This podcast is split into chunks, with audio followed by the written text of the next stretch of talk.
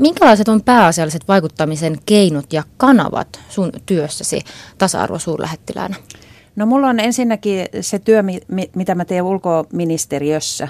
Eli mä teen työtä kaikkien osastojen kanssa, siis sekä politiikan tekijöiden että meidän taloudellisissa ulkosuhteissa ja kehityspolitiikassa. Niin ihan, ihan laajalti läpi talon teen työtä, niin kun koordinoin meidän meidän politiikka, joka koskee tasa-arvoa ja naisten ja tyttöjen aseman parantamista, mutta sitten myöskin meidän edustustoverkon kanssa. Ja mä oon niinku semmoinen, että tavallaan tämmöinen koordinaattori, että et mulla on aika paljon aineistoa tähän, tähän teemaan liittyen, ja mä pidän tosi paljon puheita eri puolilla. Ja se on äh, niinku sen, sen mukaan, että missä on kysyntää. Ja osallistun kansainvälisiin konferensseihin. Et yksi suurimpia tapahtumia mulle oli se, kun osallistuin New Yorkissa, siis Y K:ssa pidettävään naisten aseman toimikunnan kokoukseen. Et se on tuon Y K-yleiskokouksen jälkeen kaikkein suurin tapahtuma, ja sinne tulee paitsi valtioiden edustajat, niin sitten myöskin kansalaisjärjestöjen edustajia. Eli mä oon niinku Suomen edustaja monissakin tämmöisissä kansainvälisissä suurissa kokouksissa. Oli myöskin Maailmanpankin kevätkokouksessa. Sielläkin, vaikka Maailmanpankki on mielletty aika miehiseksi äh, linnakkeeksi, mm. niin, niin sielläkin on tehty viime vuoden joulukuussa tasa-arvostrategia. Ja yritetään ulottaa äh, tasa-arvotoimintaa ihan kaikkeen toimintaan. Et koska sehän on vähän hassua, että jos meillä on, niin kuin ihmiskunnasta on puolet naisia. Ja jos sitten me tehdään, niin kuin Maailmanpankissakin, joka jakaa paljon rahaa kehitysmaihin, että jos nämä hankkeet hyödyttää vain miehiä, niin siinähän ei ole mitään järkeä. Ja se ei voi olla oikein. Eli tuota, se idea on nimenomaan, että kun tehdään jotain, niin katsotaan, että miten se vaikuttaa miehiin ja naisiin. Ja sitten tehdään semmoisia ohjelmia, jotka hyödyttää molempia. Että tässä on niin kuin se, se niin kuin suuri asia. Ja sitten mun työ, mä käyn siis tosiaan, mä sanon puheenmatkoilla, että, että esimerkiksi olen käynyt Venäjällä, mä oon pitänyt Pietarissa esitelmän Suomen naisten asemasta ennen ja nyt Miina Sillanpään tarinan kautta kerrottuna. Ja sitten mä pidin tämän saman sisältöisen puheen sitten tuolla Petroskoissa pari, vuotta, tai pari, kuuka, pari viikkoa sitten. Mä oon ollut Kyproksella puhumassa. Siellä on pohjoinen ja eteläinen Kypros käymässä yhdentymisneuvotteluja ja he on laatimassa uutta perustuslakia ja he kutsuivat mut sinne parlamenttiin kertomaan, että et miten Suomessa nämä asiat on järjestetty. Toinen puhuja oli, oli tuolta ää, Hollannista. Hollannissa on vähän erityyppinen ratkaisu. Siellähän naiset on enimmäkseen osapäivätyössä. Että se on, siellä on vaan koettu paremmaksi malliksi se. Ja sitten oli Ruotsin edustaja kertomassa feministisestä ulkopolitiikasta. Niin, heillähän on aika vahva tämä, varsinkin nyt Markut Wahlströmin kaudella, niin tietysti hyvin vahva tässä ulkopolitiikassa se ote ollut. Joo, sellainen. Mikä no on. Se on niin kuin feministinen hallitus ja feministinen ulkopolitiikka. Ja sitten kun mä oon, äh, oon perehtynyt siihen, niin mä sanoisin, että me tehdään ihan samaa. Eri termeillä vaan. Mutta me ei vaan kutsuta sitä feministiseksi. Joo. Okei, niin tämä on itse asiassa aika kiinnostavaa myös tämä vertailu, että niin kuin tuossa sanoitkin, että esimerkiksi Ruotsissa on myös tällainen tasa-arvosuurlähettiläs, mutta heillä on tällä hetkellä myös tasa-arvoministerikin. Ja sitten taas Suomessa niin aika ajoin sitä kysytään, että miksei meillä ole tasa-arvoministeri, vaikka Kyllä, tietysti Rehulalla. On. Niin on. Kyllä meillä on, että se on vain kiertävä tehtävä. Että se on tällä hetkellä ministeri Rehulalla ja sitten katsotaan, että kun Rehula jää pois ja Annika, Annika Saarikko tulee, ottaa hän sen, luultavasti se jatkuu siellä. Mutta aikaisemmin niin se on ollut vähän eri ministereillä, riippuen siitä, että kellä on niinku harrastusta ja kiinnostusta. Et en mä tiedä, onko, niin, voisi se olla tietenkin hyvä olla erillinenkin, mutta toisaalta niin meillä tehdään tätä tasa-arvotyötä niin kaikissa ministeriöissä. Et meillähän on jokaisessa ministeriössä tämmöinen tasa-arvo vastaava, ja sitten me kokoonnutaan ja vaihdetaan näkemyksiä siitä, että miten hallitusohjelmassa voisi toteuttaa tasa-arvotavoitteita. Mm. Niin nämä on tietysti sellaisia kysymyksiä, nämä tasa-arvoon liittyvät äh, haasteet, jotka on isoja globaalilla tasolla ja sitten toisaalta meillä täällä kotimaassakin, vaikka tietysti Suomi on niin kuin mm. maailman yksi tasa-arvoisimmista yhteiskunnista, mutta kuitenkin täällä meilläkin on edelleen aika paljonkin asioita, jotka sitten äh, kaipaa korjaamista. Myös sen perään ihan tuossa viime vuoden puolella kyseltiin, että just tässä hallitusohjelmassa ei ollut tehty näitä arv- tätä arviota siitä, että ö, sukupuolivaikutuksista, että miten niin kuin tulevat uudistukset vaikuttaa ja miten, miten sen nähdään vaikuttavan tasa-arvoon. Ja silloin suuri joukko tutkijoita sanoi, että tämä kehitys kohti sukupuolten välistä tasa-arvoa uhkaa pysähtyä. Joo, no hallitushan teki tämmöisen tasa-arvo-ohjelman. Se julkaistiin nyt, oliko se nyt toukokuussa, ja siihen osallistui kaikki ministeriöt, ja, ja siinä oli tämmöisiä työpajoja, johon kansalaisjärjestöt osallistui myöskin, ja sitten siitä niin kuin valikoituu nämä tavoitteet, ja yksi on naisiin kohdistuvan väkivallan vähentäminen, että sehän on semmoinen käytännössä semmoinen asia, joka monesti estää tasa-arvon toteutumisen, että jos, ei, jos naista lyödään eikä pääse töihin esimerkiksi tai ei voi pitää itsestä huolta, niin mm, sehän on se hirveän, va- se on, se on todella, todella vakava asia ja Suomi ei ole kovin hyvissä kirjoissa. Että meillä, meillä on ehkä, niin kuin Euroopan mittakaavassa, niin ollaan yksi huonoimmista maista tässä suhteessa. Mm. Ja sitten on tämä samapalkkaisuus, joka meillä on toinen niin kuin hiertävä kysymys, mutta että näihin kyllä sitten pyritään puuttumaan. Hallitus tai kaikkikin ministeriöt pyrkii tähän puuttumaan. Mutta se, että, että tonä, varmaan ajattelit näitä kärkihankkeita, niin kyllä mun käsittääkseni ni, ni, niitä tota, ruvetaan tutkimaan myöskin siltä kannalta, että miten ne vaikuttaa miehiin ja naisiin. Hmm, se on varmasti et, et meillähän on tärkeää. Siis sosiaali- ja terveysministeriössä ihan erillinen tasa-arvoyksikkö, ja heidän tehtävänä on nimenomaan katsoa sitä, että et tota, joka puolella niin katsottaisiin asioita, niin kuin sanotaan, tasa-arvolinssien läpi. Mm, niin arvioidaan myös asioita ennen kuin, niin kuin sitten on ehkä tehty jotain, joka sitten saattaisi vaikuttaa kyllä haitallisesti tähän joo tasa-arvokehitykseen. Joo. Elikkä voisi ehkä sanoa, että vaikka paljon on tultu eteenpäin, niin tämä epätasa-arvo on myös sellainen asia, joka ottaa ehkä uusia muotoja, muotoja sitten yhteiskunnassa. Niin aina täytyy olla valppaana. Mm. Niin, se ei ole niin kuin mm. itsestäänselvä asia. Ja tietysti sun työssä sä äh, näet myös paljon erilaisia yhteiskuntia, myös sellaisia, missä sitä työtä on vielä aika paljon lisää tehtävänä ja vähän pidempi tie vielä kuljettavana.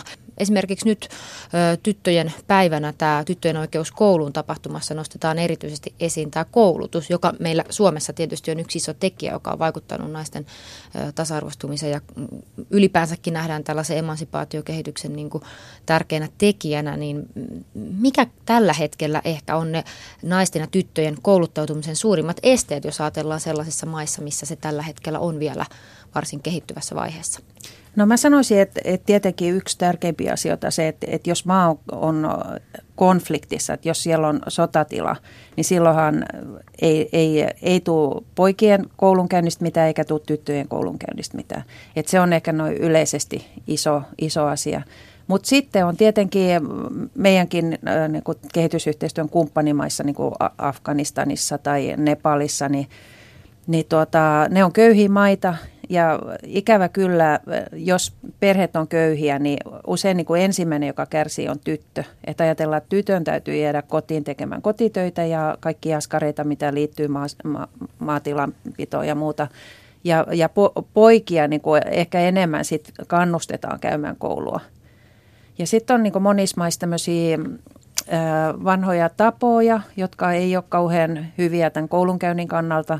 Esimerkiksi saattaa olla, niin kuin Nepalissa ja monessa muussakin maassa on se, että, että kun tytöllä on kuukautiset, niin katsotaan, että he on epäpuhtaita.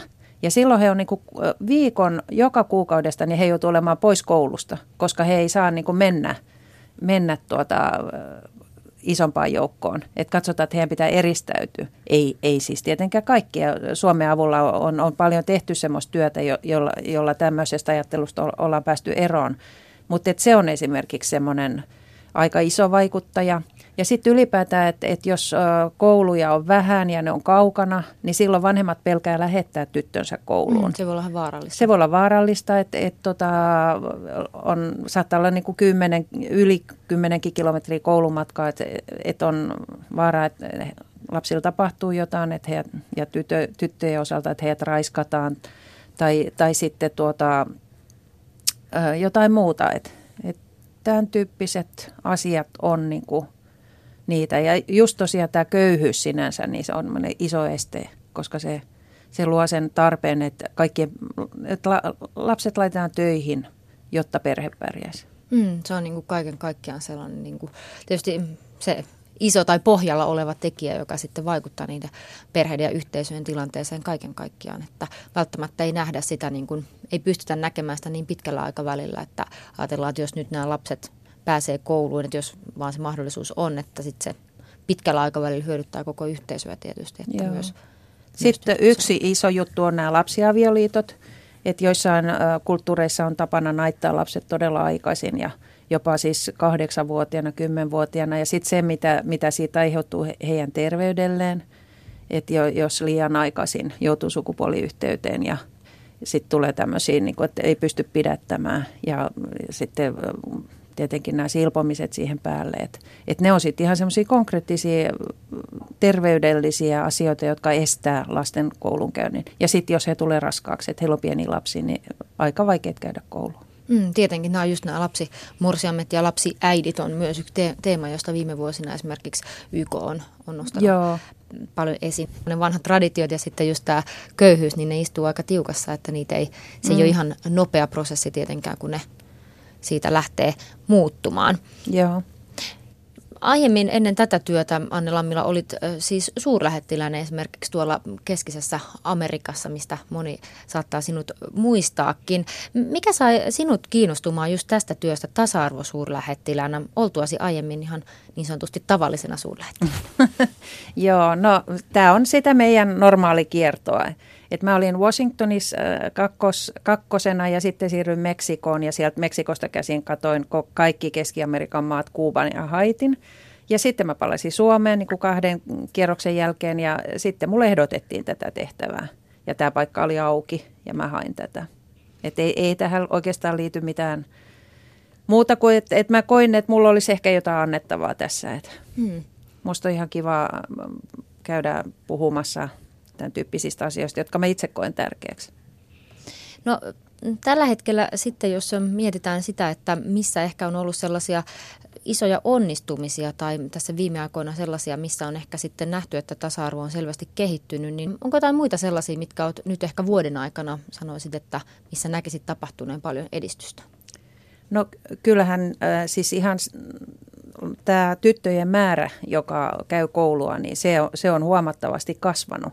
Että Unicefin tai Unescon mukaan niin se on yksi suurimpia edistysaskeleita, mitä ylipäätään tapahtunut. Et hyvin paljon on saatu tyttöjä mukaan kouluun. Et nyt nykyään se tilanne on sellainen, että oliko se nyt, että sataa poikaa kohden, niin, niin yhdeksänkymmentäseitsemän tyttöä käy ala, alakouluun, mikä on jo aika paljon. Mut sen jälkeen sitten toisen asteen koulutuksessa niin tyttöjen määrä taas laskee aika paljon. Mutta kyllä, kyllä ihan niinku on, on tapahtunut heräämistä siinä, että ymmärretään, että tyttöjen, tyttöjen koulutukseen kannattaa satsata, koska sillä on niin hyvät tulokset. Että tämmöiset tytöt, jotka käy koulua, niin ne hirveän paljon vähemmän menee aikaisin naimisiin. Tai et, et, nämä perhetkin sitten kokee, että et kannattaa tämän tytön antaa mennä eteenpäin ja, ja että siitä voi tulla vielä koko perhe-elättäjä. Sitten äh, niille ei tule myöskään keskimäärin niin paljon lapsia tai tulee vähemmän. Ja sitten tämmöiset tytöt, niin ne pärjää itse, että ne pystyy elättämään itsensä ja silloin koko suku hyötyy siitä. Et, et, kyllä se, että jos vaan päästetään tytöt kouluun, niin sitten aika nopeasti yhteisöt huomaa, että et mitä kaikkea hyötyä siitä on. Tämä aikaisemmin tämä virka, missä nyt te itse olet, niin se oli tuolla ulkoministeriön siellä kehitysyhteistyöpuolella. Tuota, miten se vaikuttaa tähän virkaan, että se on nyt tuolla sitten toisessa osastossa kuin aikaisemmin? No itse asiassa tämä siirrettiin, koska katsottiin, että, että tästä niin kuin poliittiselta osastolta käsin mulla on niin kuin vähän laaveampi tämä työkenttä ja sitten siksi toiseksi niin mä teen työtä ihmisoikeuspoliittisessa yksikössä. Eli mulla on siinä niin kuin kollegoja, jotka tekee hyvin samantyyppisiä tehtäviä. Että siitä on kyllä ihan pa- aika paljon hyötyä. Että sitten jos se on kehityspoliittisella puolella, niin se näkökulma on pikkasen kapeampi. Et, et nyt mä todella niin kuin sanonkin, niin teen työtä koko talossa ja mä koen, että tämä on ihan hyvä paikka. Ja sitten myöskin siinä mielessä, että koska Äh, tasa-arvo ja naisten ja tyttöjen oikeudet on ihan meidän ulkopolitiikan keskiössä. Et, että tuota, meillähän nyt julkaistiin ulko- ja turvallisuuspoliittinen selonteko kesäkuussa ja siinä on viisitoista prioriteettialuetta ja yksi niistä on demokratia ja tasa-arvo. Eli tämä nousee niin, kuin niin esille, että jos me haetaan ää, turvallisuutta, niin semmoinen yhteiskunta, jos, jossa pyritään tasa-arvoja, joka on tasa-arvoinen, niin se on hyvin paljon turvallisempi yhteiskunta kuin semmoinen, jossa tasa-arvoa ei ole. Että se nähdään niin kuin selkeästi meidänkin ulkopolitiikassa, että, että jos me, kun me kuitenkin pyritään siihen, että maailmasta tulisi turvallisempi paikka, niin silloin tämä tasa-arvon täytyy tulla siinä koko ajan mukaan. Tämä on niin kuin keskeinen poliittinen tavoite. Nyt tietysti tuossa mainitsit, niin tämä on Suomelle tärkeä ulkopoliittinen tavoite, mutta miten siihen tällä hetkellä vaikuttaa se, että koko Euroopassa tietysti tämä pakolaistilanne on ollut niin kuin hyvin näkyvästi esillä ja tarvii, tai on vaatinut sitä, että sitten mietitään myös niitä ratkaisuja siihen. Se on herättänyt paljon huolta siitä, että miten esimerkiksi ne ihmiset, jotka asuu nyt näissä pakolaisleireissä, niin miten he pääsevät, heistä monet jää ilman, ei pääse osallistumaan siis kouluun, nimenomaan mm. nuoret ja lapset ja sitten esimerkiksi nimenomaan naisten tilanne vielä erityisesti, kun ne tekee, he tekee näitä vaarallisia matkoja Joo. ja esimerkiksi asuu niissä vaikeissa olosuhteissa. Niin miten se on, onko se näkynyt sun työssäsi paljon? No meillä on tietenkin tämä työryhmä, joka käsittelee siis maahanmuuttoa ja, ja meillä on siis, ne ihmiset on todella työllistettyjä ja mun kollega, joka on, on siinä mukana, niin, niin tuota, tekee pitkää päivää. Että kyllähän se näkyy, että Et se on, se on hirveän hankala tai vaikea, vaikea kysymys ratkaista. Et, et meidän linjanahan on perinteisesti ollut se, että me pyritään vaikuttamaan nimenomaan siellä lähtöpäässä, että näiden ihmisten ei tarvitsisi lähteä vaaralliselle matkalle ja päätyä Suomeen, joka nyt on tosi kylmä ja, ja kaukainen maa. Mutta sitten se tilanne on mennyt niin epätoivoiseksi, että et, et näitä ihmisiä on tullut. Et ei mulla kyllä ole sen parempaa vastausta kuin varmaan monella muullakaan. Et muuta kuin, että täytyy yrittää sitten nähdä, mikä se todellinen tilanne on ja sitten olla tukena siinä, missä pystyy. Tietysti naiset ja tytöt usein on vielä niin kuin erityisen haavoittuvassa asemassa niin kuin erilaisissa konflikteissa ylipäänsäkin, että siinä Joo. tullaan hyvin vaikeiden kokemusten eteen esimerkiksi ihmisten kanssa, jotka tulee, tulee sellaiselta konfliktialueelta. Joo, no mulla on kollega Anso-Fi Stuude, joka on erikoistunut tähän naiset, rauha ja turvallisuus tematiikkaan. Siis Y K:n turvallisuusneuvostolla on tämmöinen päätöslauselma yksi kolme kaksi viisi, jossa nimenomaan niinku tavoitteena on pyrkiä siihen, että naiset saadaan mukaan niinku konfliktin ratkaisuun ja myöskin rauhasopimusten solmimiseen. Koska tota, jos naiset ei ole mukana näissä, niin kuin nykytilanne on, niin silloin se tarkoittaa, että tehdään huonoja rauhansopimuksia, jotka ei sit käytännössä toimi. Ja sitten myöskin niin se jälleenrakentaminen tehdään sillä tavalla, että, että naiset unohdetaan, niin eihän siitä hyvä seuraa. Eli me pyritään myöskin tällä tavalla poliittisesti niin kuin tukemaan sitä, että naiset otetaan mukaan rauhanneuvotteluprosesseihin. Ja sitten Suomi pyrkii siihen, että saadaan naisia tämmöisiin korkeisiin johtotehtäviin. Jälleen kerran, jotta niin nähtäisiin, että et mikä se tilanne oikeasti on. Et sitä ei voi ratkaista sillä, että vaan miehet päättää. Se ei niin kerta kaikkiaan toimi. Mm, pitkällä aikavälillä ei varmasti voi niin, niin että puolet yhteiskuntaa jää ei voi jättää ulos, ulos päätöksenteosta. Niin. Eli me, me, me niin monella eri tavalla pyritään tähän. Et si, sitten tota, tämä... Tämä tuota, naisten ja tyttöjen tukeminen, jossa pakolaisleireillä se on yksi. Ja sitten me autetaan niin kuin näitä maita, joissa on konflikteja. Esimerkiksi Jordanian kanssa, niin me, meillä on hyvää yhteistyötä. Et he on tekemässä tämmöistä omaa kansallistoimenpanosuunnitelmaa liittyen tähän Y K:n ää, turvallisuusneuvoston päätöslauselma yksi kolme kaksi viisi. Ja se idea on se, että koko yhteiskunta otetaan mukaan.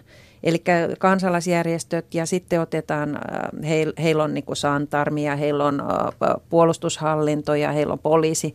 Niin kaikista näistä ryhmistä niin on edustajia, ne istuu alas ja miettii, että miten meidän maassa niin turvallisuus toteutuu parhaiten. Miten me pidetään huoli siitä, että, että myöskin naiset ja tytöt on turvassa. Ja Suomi tukee tätä toimintaa. Siis se on, paljon, se on sen tyyppistä toimintaa, joka ei ehkä näy niin kuin missään otsikoissa, mutta että me koulutetaan ihmisiä, annetaan rahaa siihen, että, että ne niin kuin kouluttaa sitten omia porukoita. Hmm, ja Suomessa tämmöistä osaamista on siis on, on hyvin vahvaa ja paljon. On. Kyllä, kyllä Suomessa on. Että tota, tosin niin kuin meidän esimerkiksi asevoimat, niin siinä on hirveän vähän naisia ja meitähän on siitäkin niin kuin arvosteltu, että kun meillä on tämmöinen tilanne, että vain pojilla on velvollisuus tehdä asevelvollisuus, tytöillä ei ole. Voi herättää kysymyksiä, että onko se tasa-arvoa. Mm, niin, Mut, toisissa maissa on tietysti, eikä Norjasta taitaa olla molemmille. Joo, joo, ja siellä vähän, ei oteta ihan koko ikäluokkaa armeijaan, mutta et, on meillä siis kuitenkin, sanoisin, sanoisin, että meillä on asiantuntemusta. Voisi olla enemmänkin. Hmm. Ja Suomen tietysti maine maailmalla on aika hyvä näissä tasa-arvoasioissa ja Suomi aikaisemmin oli esimerkiksi tämän U N Womenin yksi, suurin yksittäinen tukija. En tiedä, nyt noiden leikkausten jälkeen ei varmaan taida enää olla. Ehkä sitten Joo, me oltiin vuonna kaksituhattaneljätoista niin kuin suurin, suurin tukija. Viime vuonna vielä oltiin olis, olis, neljännellä sijalla ja nyt me ollaan pudottu johonkin, mutta ollaan kuitenkin kymmenen suurimman joukossa. Et ky, kyllä he arvostaa kovasti Suomen panosta. Et me ollaan yksi harvoin maita, jotka tukee sitä järjestöä, antaa sille tämmöistä yleistukea ja luottaa siihen, että he pystyvät niinku käyttämään sen rahan. Et kun sitten monet maat tekee tämmöisiä korvamerkittyjä, että vähän niinku oman intressin mukaan tukeen. Mutta meillä on, annetaan niinku yleistukea ja, ja he, he kyllä arvostaa sitä ja pitää meitä hyvänä yhteistyökumppanina. Mm. Ja tämä kaikki tietysti varmasti niin kuin vaikuttaa siihen, että miten esimerkiksi Suomen asema niin kuin tässä kansainvälisessä kentässä näyttäytyy, että minkälainen tasa-arvotoimija me ollaan.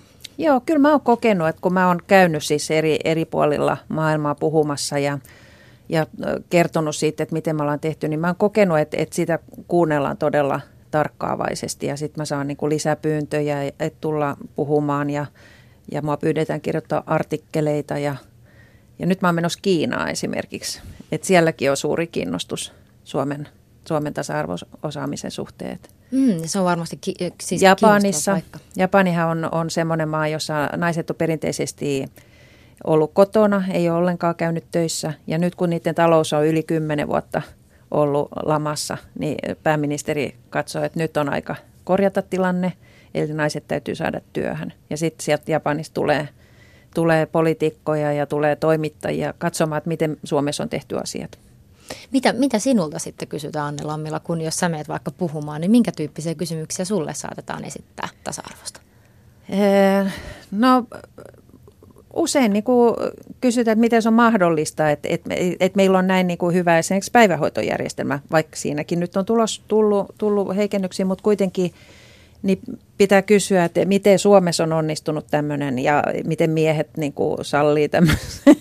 Niin sitten täytyy lähteä siihen niin kuin historiaan, että, että kun meillä oli niin maailman ensimmäisenä, niin naiset pääsi eduskuntaan vuonna tuhatyhdeksänsataaseitsemän, tuhatyhdeksänsataakuusi oli vaalit. Ja sitten kun naiset oli eduskunnassa, niin sitten ne rupesi ajamaan semmoisia lakeja, joilla niin kuin naisten asemaa parannettiin. Ja luotiin päivähoitojärjestelmä, koulu. Siis yleinen oppivelvollisuus, niin että kaikki seitsemän viisitoista-vuotiaat lapset käy koulua ja sitten on vielä ilmainen kouluruokailu. Eli meillä on niinku tämmöinen vahva perinne ja sitten me ollaan koettu se, että et se on yksi meidän valttikortti, että miten meidän yhteiskunta on kehittynyt semmoisesta maatalousvaltaisesta aika köyhästä maasta. Että mehän saatiin viisikymmentäluvulla vielä niin, niin kehitysapua. Esimerkiksi Brasiliasta tuli kahvia ja Argentiinasta tuli viljaa. Et kyllähän se on niinku aika merkittävä saavutus, että nyt me ollaan tämmöinen maa, joka kuitenkin pystyy auttamaan muita. Ja sitten tota, meillä naisten määrä on, on aika suuri. Jos katsotaan eduskuntaa, neljäkymmentäkaksi prosenttia. No hallituksessa nyt on liian vähän naisia mun mielestä. Saisi olla enemmän, mutta niitä kuitenkin on. Ja, ja, ja tilanne vaihtelee aina, hallit, niinku, että se, kuitenkin on, ollaan usein siinäkin tilanteessa, että on enemmänkin naisia hallituksessa. Mutta naisia on sitten yhä enemmän myöskin taloudellisilla johtopaikoilla.